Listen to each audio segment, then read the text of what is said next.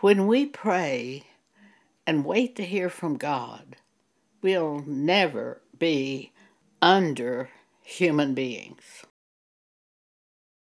We'll always be on top. Why? First John chapter four, verse four.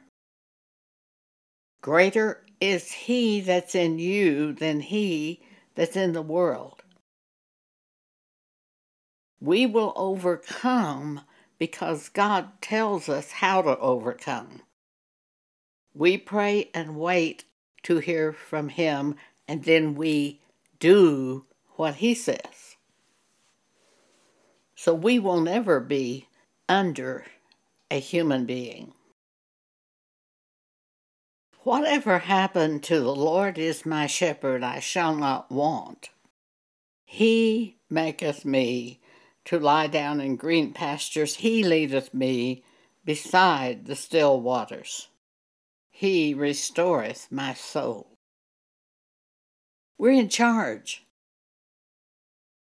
God is in charge of us, but we are in charge of our lives when we learn the pattern of following God. The Holy Spirit lives in us. When tragedy strikes, when disaster comes, when the storm hits, we're not going to be defeated. We're going to be victorious in the matter because God is in us and rules over us, and we follow him. It is that simple.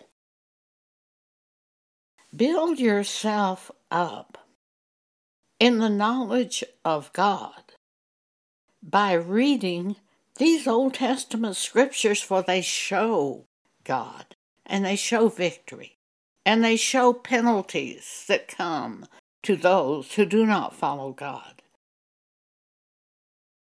Get it so strong in your mind that you will not be defeated. You will win every time because God is in you and leads you.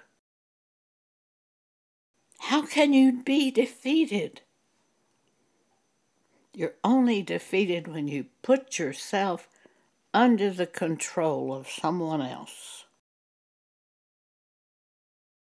Thank you for allowing me to speak with you today.